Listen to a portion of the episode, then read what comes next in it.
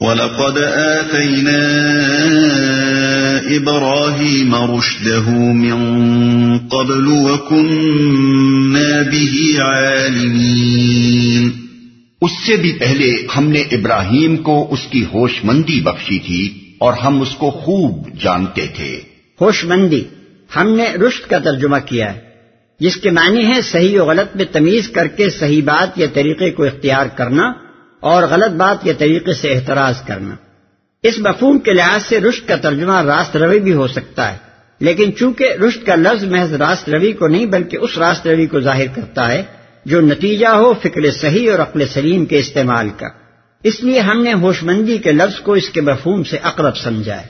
ابراہیم کو اس کی ہوش مندی بخشی یعنی جو ہوش مندی اس کو حاصل تھی، وہ ہماری عطا کردہ تھی۔ ہم اس کو خوب جانتے تھے۔ یعنی ہماری یہ بخشش کوئی اندھی بانٹ نہ تھی۔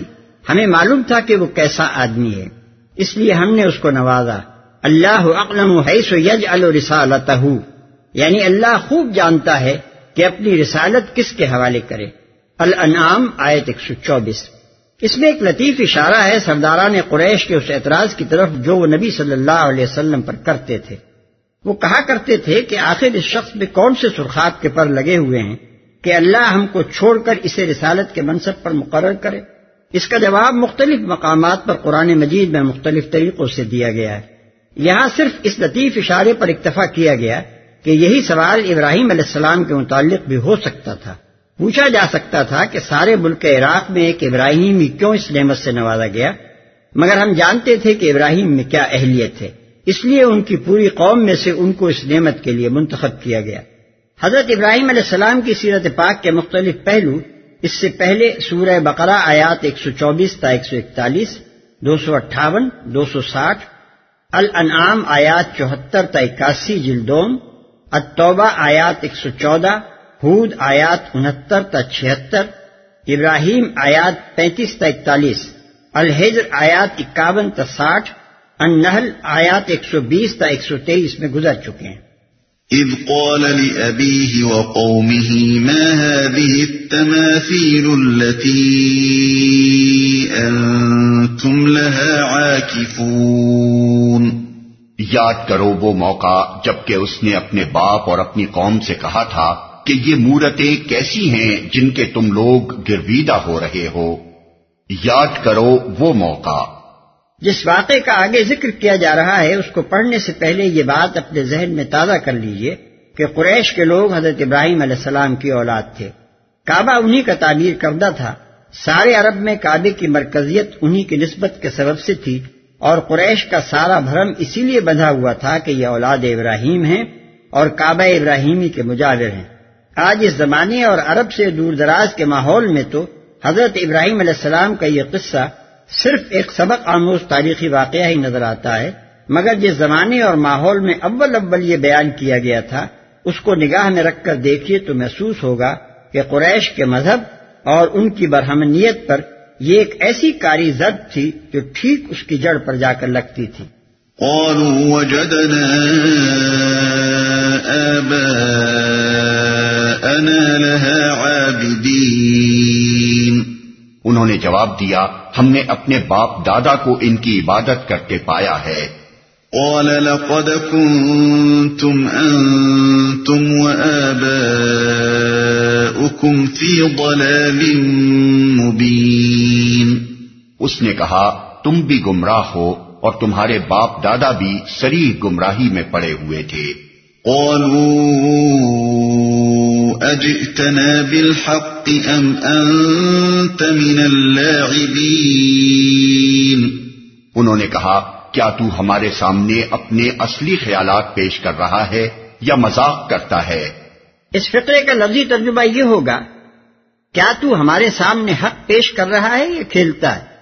لیکن اصل مفہوم وہی ہے جس کی ترجمانی اوپر کی گئی ہے۔ ان لوگوں کو اپنے دین کے برحق ہونے کا اتنا یقین تھا کہ وہ یہ تصور کرنے کے لیے بھی تیار نہ تھے کہ یہ باتیں کوئی شخص سنجیدگی کے ساتھ کر سکتا ہے۔ اس لیے انہوں نے کہا کہ یہ تم محض مذاق اور کھیل کر رہے ہو یا واقعی تمہارے یہی خیالات ہیں؟ قال بل ربكم رب السماوات والأرض الذي فطرهن وأنا على ذلكم من الشاهدين۔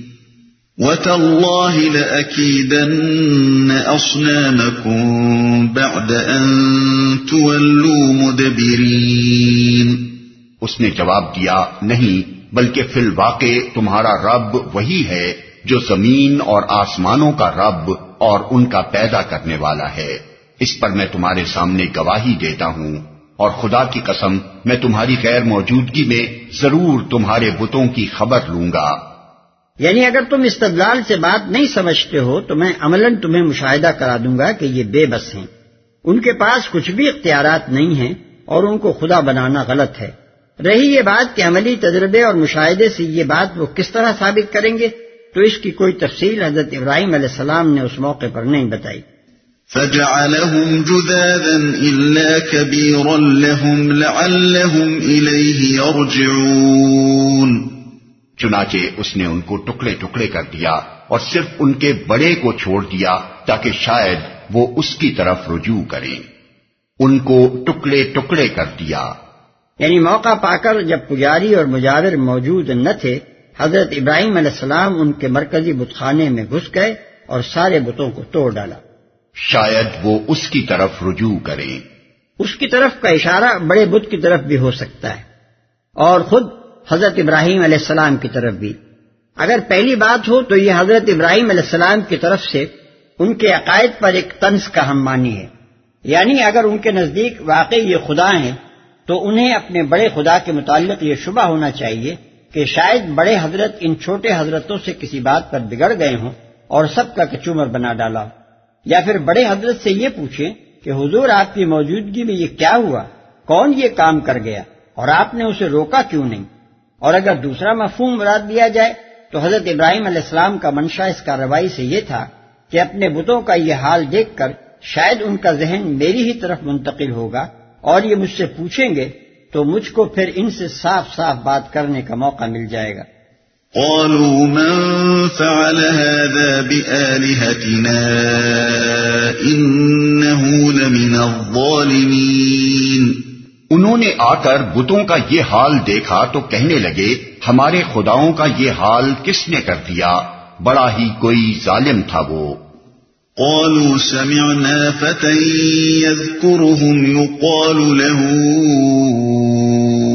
ابراہیم بعض لوگ بولے ہم نے ایک نوجوان کو ان کا ذکر کرتے سنا تھا جس کا نام ابراہیم ہے۔ قالوا فأتوا به على أعين الناس لعلهم يشهدون. انہوں نے کہا تو پکڑ لاؤ اسے سب کے سامنے تاکہ لوگ دیکھ لیں اس کی کیسی خبر لی جاتی ہے۔ یہ گویا حضرت ابراہیم علیہ السلام کی ممانگی مراد تھی کیونکہ وہ بھی یہی چاہتے تھے کہ بات صرف پروہتوں اور پجاریوں ہی کے سامنے نہ ہو بلکہ عام لوگ بھی موجود ہوں۔ اور سب دیکھ لیں کہ یہ بت جو ان کے قاضی الحاجات بنا کر رکھے گئے ہیں، کیسے بے بس ہیں؟ اور خود یہ پروہت حضرات ان کو کیا سمجھتے ہیں؟ اس طرح ان پجاریوں سے بھی وہی حماقت سرزد ہوئی جو فرعون سے سرزد ہوئی تھی۔ اس نے بھی جادوگروں سے حضرت موسا علیہ السلام کا مقابلہ کرانے کے لیے ملک بھر کی خلقت جمع کی تھی۔ اور انہوں نے بھی حضرت ابراہیم علیہ السلام کا مقدمہ سننے کے لیے عوام کو اکٹھا کر لیا۔ وہاں حضرت موسا علیہ السلام کو سب کے سامنے یہ ثابت کرنے کا موقع مل گیا کہ جو کچھ وہ لائے ہیں وہ جادو نہیں موجزہ ہے۔ اور یہاں حضرت ابراہیم علیہ السلام کو ان کے دشمنوں نے آپ ہی یہ موقع فراہم کر دیا کہ وہ عوام کے سامنے ان کے مکر و فریب کا تلسم توڑ دیں۔ قالوا أأنت فعلت هذا بآلهتنا يا إبراهيم؟ ابراہیم کے آنے پر انہوں نے پوچھا کیوں ابراہیم تو نے ہمارے خداؤں کے ساتھ یہ حرکت کی ہے؟ قال بل فعله كبيرهم هذا فاسألوهم إن كانوا ينطقون. اس نے جواب دیا بلکہ یہ سب کچھ ان کے اس سردار نے کیا ہے انہی سے پوچھ لو اگر یہ بولتے ہوں. یہ آخری فقرہ خود ظاہر کر رہا ہے۔ کہ پہلے فقرے میں حضرت ابراہیم علیہ السلام نے بت شکنی کے اس فعل کو بڑے بت کی طرف جو منسوخ کیا ہے، اس سے ان کا مقصد جھوٹ بولنا نہ تھا، بلکہ وہ اپنے مخالفین پر حجت قائم کرنا چاہتے تھے۔ یہ بات انہوں نے اس لیے کہی تھی کہ وہ لوگ جواب میں خود اس کا اقرار کریں کہ ان کے یہ معبود بالکل بے بس ہیں اور ان سے کسی فیل کی توقع تقدیق کی جا سکتی۔ ایسے مواقع پر ایک شخص استدلال کی خاطر جو خلاف واقعہ بات کہتا ہے، اس کو جھوٹ قرار نہیں دیا جا سکتا۔ کیونکہ نہ وہ خود جھوٹ کی نیت سے ایسی بات کہتا ہے اور نہ اس کے مخاطب بھی اسے جھوٹ سمجھتے ہیں۔ کہنے والا اسے حجت قائم کرنے کے لیے کہتا ہے اور سننے والا بھی اسے اسی معنی میں لیتا ہے۔ بدقسمتی سے حدیث کی ایک روایت میں یہ بات آ گئی ہے کہ حضرت ابراہیم علیہ السلام اپنی زندگی میں تین مرتبہ جھوٹ بولے ہیں اور ان میں سے ایک جھوٹ تو یہ ہے اور دوسرا جھوٹ سورہ صافات میں حضرت ابراہیم علیہ السلام کا قول انی فقیم ہے۔ اور تیسرا جھوٹ، ان کا اپنی بیوی کو بہن کہنا ہے، جس کا ذکر قرآن میں نہیں بلکہ بائبل کی کتاب پیدائش میں آیا ہے۔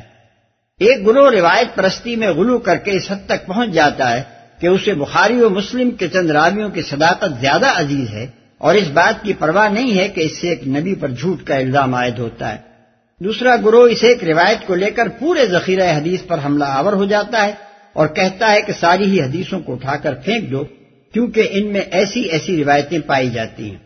حالانکہ نہ ایک یا چند روایات میں کسی خرابی کے پائے جانے سے یہ لازم آتا ہے کہ ساری ہی روایات ناقابل اعتماد ہوں اور نہ فن حدیث کے نقطۂ نظر سے کسی روایت کی صنعت کا مضبوط ہونا اس بات کو مستلزم ہے کہ اس کا متن خواہ کتنا ہی قابل اعتراض ہو، مگر اسے ضرور آنکھیں بند کر کے صحیح مان لیا جائے۔ صنعت کے قبی اور قابل اعتماد ہونے کے باوجود بہت سے اسباب ایسے ہو سکتے ہیں جن کی وجہ سے ایک متن غلط صورت میں نقل ہو جاتا ہے اور ایسے مضامین پر مشتمل ہوتا ہے جن کی قواہد خود پکار رہی ہوتی ہے کہ یہ باتیں نبی صلی اللہ علیہ وسلم کی فرمائی ہوئی نہیں ہو سکتی۔ اس لیے صنعت کے ساتھ ساتھ متن کو دیکھنا بھی ضروری ہے۔ اور اگر متن میں واقعی کوئی قباحت ہو، تو پھر خواہ اس کی صحت پر اصرار کرنا صحیح نہیں ہے۔ یہ حدیث جس میں حضرت ابراہیم علیہ السلام کے تین جھوٹ بیان کیے گئے ہیں، صرف اسی وجہ سے قابل اعتراض نہیں ہے کہ یہ ایک نبی کو جھوٹا قرار دے رہی ہے، بلکہ اس بنا پر بھی غلط ہے کہ اس میں جن تین واقعات کا ذکر کیا گیا ہے، وہ تینوں ہی محل نظر ہیں۔ ان میں سے ایک جھوٹ کا حال ابھی آپ دیکھ چکے ہیں کہ کوئی معمولی عقل و خرد کا آدمی بھی اس سیاق و سباق میں حضرت ابراہیم علیہ السلام کے اس قول پر لفظ جھوٹ کا اطلاق نہیں کر سکتا۔ کجا کہ ہم نبی صلی اللہ علیہ وسلم سے معاذ اللہ اس سخن ناشناسی کی توقع کریں۔ رہا انی فقیم والا واقعہ۔ تو اس کا جھوٹ ہونا ثابت نہیں ہو سکتا جب تک کہ ثابت نہ ہو جائے کہ حضرت ابراہیم علیہ السلام فی الواقع اس وقت بالکل صحیح و تندرست تھے اور کوئی ادنا سی شکایت بھی ان کو نہ تھی۔ یہ بات نہ قرآن میں کہیں بیان ہوئی ہے اور نہ اس زیر بحث روایت کے سوا کسی دوسری معتبر روایت میں اس کا ذکر آیا ہے۔ اب رہ جاتا ہے بیوی کو بہن قرار دینے کا واقعہ۔ تو وہ بجائے خود ایسا محمل ہے کہ ایک شخص اس کو سنتے ہی یہ کہہ دے گا کہ یہ ہرگز واقعہ نہیں ہو سکتا۔ قصہ اس وقت کا بتایا جاتا ہے جب حضرت ابراہیم علیہ السلام اپنی بیوی حضرت سارہ کے ساتھ مصر گئے۔ بائبل کی روح سے اس وقت حضرت ابراہیم علیہ السلام کی عمر پچہتر اور حضرت سارہ کی عمر پینسٹھ برس سے کچھ زیادہ ہی تھی۔ اور اس عمر میں حضرت ابراہیم علیہ السلام کو یہ خوف لاحق ہوتا ہے کہ شاہ مصر اس خوبصورت خاتون کو حاصل کرنے کی خاطر مجھے قتل کر دے گا۔ چنانچہ وہ بیوی سے کہتے ہیں کہ جب مصری تمہیں پکڑ کر بادشاہ کے پاس لے جانے لگے تو تم بھی مجھے اپنا بھائی بتانا اور میں بھی تمہیں اپنی بہن بتاؤں گا تاکہ میری جان تو بچ جائے۔ پیدائش باب بارہ۔ حدیث کی زیر بحث روایت میں تیسرے جھوٹ کی بنیاد اسی سری لغو اور محمل اسرائیلی روایت پر ہے۔ کیا یہ کوئی معقول بات ہے کہ جس حدیث کا متن ایسی باتوں پر مشتمل ہو، اس کو بھی ہم نبی صلی اللہ علیہ وسلم کی طرف منسوخ کرنے پر صرف اس لیے اصرار کریں کہ اس کی صنعت مجرور نہیں ہے۔ اسی طرح کی افراد پسندیاں پھر معاملے کو بگاڑ کر اس تفریح تک نوبت پہنچا دیتی ہیں، جس کا مظاہرہ منکرین حدیث کر رہے ہیں۔ مزید تشریح کے لیے ملازہ ہو میری کتاب رسائل و مسائل جلدوم صفحہ پینتیس تا انتالیس۔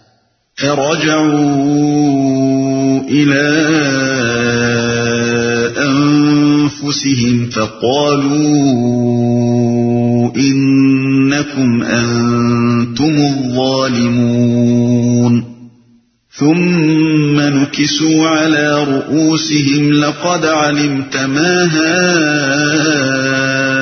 هؤلاء ينطقون یہ سن کر وہ لوگ اپنے ضمیر کی طرف پلٹے اور اپنے دلوں میں کہنے لگے، واقعی تم خود ہی ظالم ہو، مگر پھر ان کی مت پلٹ گئی اور بولے، تو جانتا ہے کہ یہ بولتے نہیں ہیں۔ پھر ان کی مت پلٹ گئی۔ اصل میں نکسو اللہ رؤوسہم یعنی اوندھا دیے گئے اپنے سروں کے بل فرمایا گیا۔ بعض لوگوں نے اس کا مطلب یہ لیا ہے کہ انہوں نے خجالت کے بارے سر جھکا لیے، لیکن موقع و محل اور اسلوب بیان اس معنی کو قبول کرنے سے انکار کرتا ہے۔ صحیح مطلب جو سلسلہ کلام اور انداز کلام پر نظر کرنے سے صاف سمجھ میں آ جاتا ہے، یہ ہے کہ حضرت ابراہیم علیہ السلام کا جواب سنتے ہی پہلے تو انہوں نے اپنے دلوں میں سوچا کہ واقعی ظالم تو تم خود ہو۔ کیسے بے بس اور بے اختیار معبودوں کو خدا بنائے بیٹھے ہو جو اپنی زبان سے یہ بھی نہیں کہہ سکتے کہ ان پر کیا بیتی اور کون انہیں مار کر رکھ گیا؟ آخر یہ ہماری کیا مدد کریں گے جبکہ خود اپنے آپ کو بھی نہیں بچا سکتے؟ لیکن اس کے بعد فوراً ہی ان پر ضد اور جہالت سوار ہو گئی اور جیسا کہ ضد کا خاصا ہے، اس کے سوار ہوتے ہی ان کی عقل اوند گئی۔ دماغ سیدھا سوچتے سوچتے یکایک الٹا سوچنے لگا۔ قال، افتعبدون من دون الله ما لا ينفعكم شيئا ولا يضركم اف لكم ولما تعبدون من دون الله افلا تعقلون ابراہیم نے کہا، پھر کیا تم اللہ کو چھوڑ کر ان چیزوں کو پوچھ رہے ہو جو نہ تمہیں نفع پہنچانے پر قادر ہیں، نہ نقصان؟ تف ہے تم پر اور تمہارے ان معبودوں پر۔ جن کی تم اللہ کو چھوڑ کر پوجا کر رہے ہو کیا تم کچھ بھی عقل نہیں رکھتے؟ قالوا حرقوه وانصروا آلهتكم إن كنتم فاعلين۔ انہوں نے کہا جلا ڈالو اس کو اور حمایت کرو اپنے خداؤں کی اگر تمہیں کچھ کرنا ہے۔ قلنا يا نار كوني بردا وسلاما على إبراهيم. وأرادوا به كيدا فجعلناهم الأخسرين. ونجيناه ولوطا إلى الأرض التي باركنا فيها للعالمين. ہم نے کہا اے آگ، ٹھنڈی ہو جا اور سلامتی بن جا ابراہیم پر۔ وہ چاہتے تھے کہ ابراہیم کے ساتھ برائی کریں، مگر ہم نے ان کو بری طرح ناکام کر دیا اور ہم اسے اور لوت کو بچا کر اس سرزمین کی طرف نکال لے گئے، جس میں ہم نے دنیا والوں کے لیے برکتیں رکھی ہیں۔ سلامتی بن جا ابراہیم پر۔ الفاظ صاف بتا رہے ہیں اور سیاق و سباق بھی اس مفہوم کی تائید کر رہا ہے۔ کہ انہوں نے واقعی اپنے اس فیصلے پر عمل کیا اور جب آگ کا الاؤ تیار کر کے انہوں نے حضرت ابراہیم علیہ السلام کو اس میں پھینکا، تب اللہ تعالیٰ نے آگ کو حکم دیا کہ وہ ابراہیم کے لیے ٹھنڈی ہو جائے اور بے ضرر بن کر رہ جائے۔ پس سری طور پر یہ بھی ان معجزات میں سے ایک ہے جو قرآن میں بیان کیے گئے ہیں۔ اگر کوئی شخص ان معجزات کی اس لیے تعبیلیں کرتا ہے کہ اس کے نزدیک خدا کے لیے بھی نظام عالم کے معمول یعنی روٹین سے ہٹ کر کوئی غیر معمولی کام کرنا ممکن نہیں ہے، تو آخر وہ خدا کو ماننے ہی کی زحمت کیوں اٹھاتا ہے؟ اور اگر وہ اس طرح کی تعویلیں اس لیے کرتا ہے کہ جدید زمانے کے نام نہاد اقلیت پرست ایسی باتوں کو ماننے کے لیے تیار نہیں ہیں، تو ہم اس سے پوچھتے ہیں کہ بندہ خدا، تیرے اوپر یہ فرض کس نے عائد کیا تھا کہ تو کسی نہ کسی طرح انہیں منوا کر ہی چھوڑے؟ جو شخص قرآن کو جیسا کہ وہ ہے، ماننے کے لیے تیار نہیں ہے، اسے اس کے حال پر چھوڑو۔ اسے منوانے کی خاطر قرآن کو اس کے خیالات کے مطابق ڈھالنے کی کوشش کرنا جبکہ قرآن کے الفاظ قدم قدم پر اس ڈھلائی کی مزاحمت کر رہے ہوں آخر کس قسم کی تبلیغ ہے اور کون معقول آدمی اسے جائز سمجھ سکتا ہے؟ ہم اسے اور لوت کو۔ بائبل کے بیان کے مطابق حضرت ابراہیم علیہ السلام کے دو بھائی تھے نہور اور ہاران۔ حضرت لوت علیہ السلام ہاران کے بیٹے تھے پیدائش باغ گیارہ آئے چھبیس۔ سورہ کبوت میں حضرت ابراہیم علیہ السلام کا جو تذکرہ آیا ہے اس سے بظاہر یہی معلوم ہوتا ہے کہ ان کی قوم میں سے صرف ایک حضرت لوت علیہ السلام ہی ان پر ایمان لائے تھے۔ ملازہ ہو آیت چھبیس۔ برکتیں رکھی ہیں۔ یعنی شام و فلسطین کی سرزمین۔ اس کی برکتیں مادی بھی ہیں اور روحانی بھی۔ مادی حیثیت سے وہ دنیا کے زرخیز ترین علاقوں میں سے ہے۔ اور روحانی حیثیت سے وہ دو ہزار برس تک انبیاء علیہ السلام کا محبت رہی ہے۔ دنیا کے کسی دوسرے خطے میں اتنی کثرت سے انبیاء مبوس نہیں ہوئے ہیں۔ وَوَهَبْنَا لَهُ إِسْحَاقَ وَيَعْقُوبَ نَافِلَةً وَكُلًّا جَعَلْنَا صَالِحِينَ۔ اور ہم نے اسے اسحاق عطا کیا اور یعقوب اس پر مزید اور ہر ایک کو سولے بنایا۔ یعقوب اس پر مزید۔ یعنی بیٹے کے بعد پوتا بھی ایسا ہوا جسے نبوت سے سرفراز کیا گیا۔ وَجَعَلْنَاهُمْ أَئِمَّةً يَهْدُونَ بِأَمْرِنَا وَأَوْحَيْنَا إِلَيْهِمْ فِعْلَ الْخَيْرَاتِ وَأَوْحَيْنَا إِلَيْهِمْ فِعْلَ الْخَيْرَاتِ وَإِقَامَ الصَّلَاةِ وَإِيتَاءَ الزَّكَاةِ وَكَانُوا لَنَا عَابِدِينَ. اور ہم نے ان کو امام بنا دیا جو ہمارے حکم سے رہنمائی کرتے تھے، اور ہم نے انہیں وہی کے ذریعے نیک کاموں کی اور نماز قائم کرنے کی اور زکات دینے کی ہدایت کی، اور وہ ہمارے عبادت گزار تھے۔ حضرت ابراہیم علیہ السلام کی زندگی کے اس اہم واقعے کا بائبل میں کوئی ذکر نہیں ہے، بلکہ ان کی زندگی کے عراقی دور کا کوئی واقعہ بھی اس کتاب میں جگہ نہیں پا سکا ہے۔ نمروز سے ان کی مڈبھیڑ، باپ اور قوم سے ان کی کشمکش، بت پرستی کے خلاف ان کی جد و جہد، آگ میں ڈالے جانے کا قصہ اور بلاخر ملک چھوڑنے پر مجبور ہونا۔ ان میں سے ہر چیز بائبل کی کتاب پیدائش کے مصنف کی نگاہ میں ناقابل التفات تھی۔ وہ صرف ان کی ہجرت کا ذکر کرتا ہے، مگر وہ بھی اس انداز سے کہ جیسے ایک خاندان تلاش باش میں ایک ملک چھوڑ کر دوسرے ملک میں جا کر آباد ہو رہا ہے۔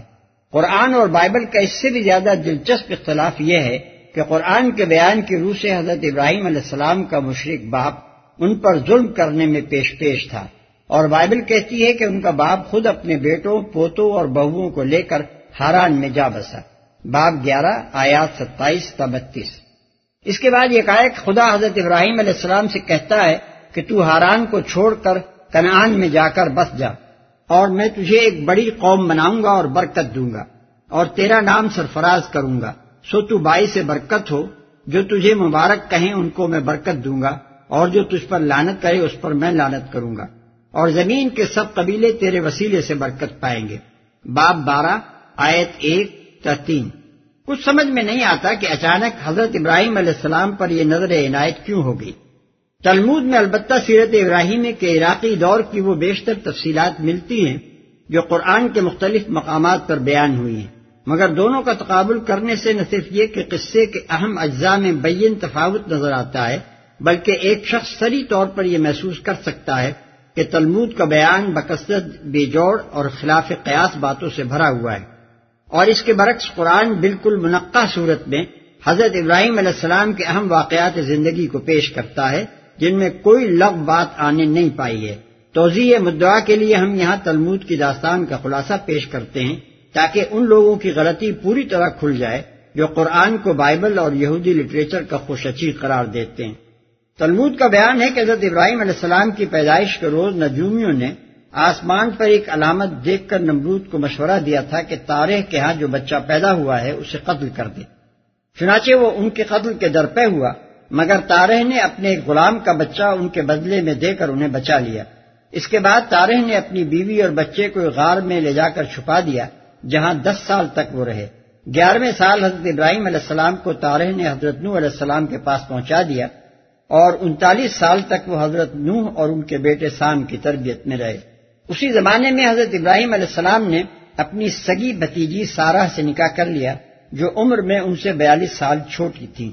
بائبل اس کی تصریح نہیں کرتی کہ سارہ حضرت ابراہیم علیہ السلام کی بھتیجی تھی۔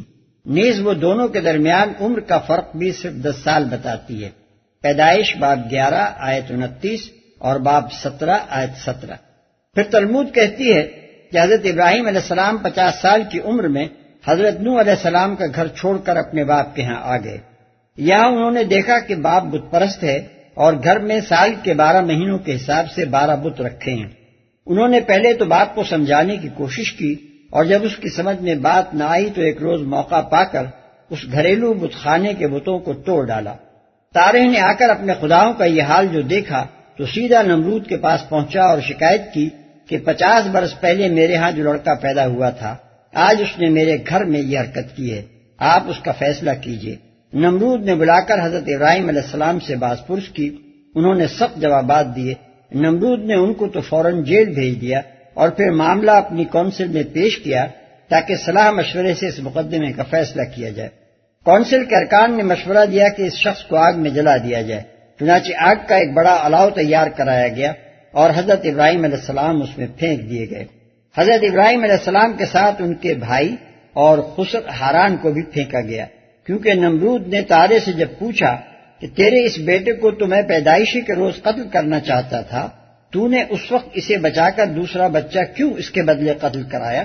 تو اس نے کہا کہ میں نے ہاران کے کہنے سے حرکت کی تھی۔ اس لیے خود اس فیل کے مرتکب کو تو چھوڑ دیا گیا اور مشورہ دینے والے کو حضرت ابراہیم علیہ السلام کے ساتھ آگ میں پھینکا گیا۔ آگ میں گرتے ہی ہاران فوراً جل بھن کر کوئلہ ہو گیا۔ مگر حضرت ابراہیم علیہ السلام کو لوگوں نے دیکھا کہ اندر اطمینان سے ٹہل رہے ہیں۔ نمرود کو اس معاملے کی اطلاع دی گئی۔ اس نے آ کر جب خود اپنی آنکھوں سے یہ ماجرا دیکھ لیا تو پکار کر کہا کہ آسمانی خدا کے بندے آگ سے نکل آ اور میرے سامنے کھڑا ہو جا۔ حضرت ابراہیم علیہ السلام باہر آ گئے۔ نمرود ان کا متقد ہو گیا اور اس نے بہت سے قیمتی نذرانے ان کو دے کر رخصت کر دیا۔ اس کے بعد تلمود کے بیان کے مطابق حضرت ابراہیم علیہ السلام دو سال تک وہاں رہے۔ پھر نمرود نے ایک ڈراونا خواب دیکھا اور اس کے نجومیہ نے اس کی تعبیر یہ بتائی کہ ابراہیم تیری سلطنت کی تباہی کا موجب بنے گا، اسے قتل کرا دے۔ اس نے ان کے قتل کے لیے آدمی بھیجے، مگر حضرت ابراہیم علیہ السلام کو خود نمرود ہی کے عطا کیے ہوئے غلام الیازر نے قبل از وقت اس منصوبے کی اطلاع دے دی اور حضرت ابراہیم علیہ السلام نے بھاگ کر حضرت نو علیہ السلام کے ہاں پناہ لی۔ وہاں تارے آ کر ان سے خفیہ طور پر ملتا رہا اور آخر باپ بیٹوں کی یہ صلاح ہوئی کہ ملک چھوڑ دیا جائے۔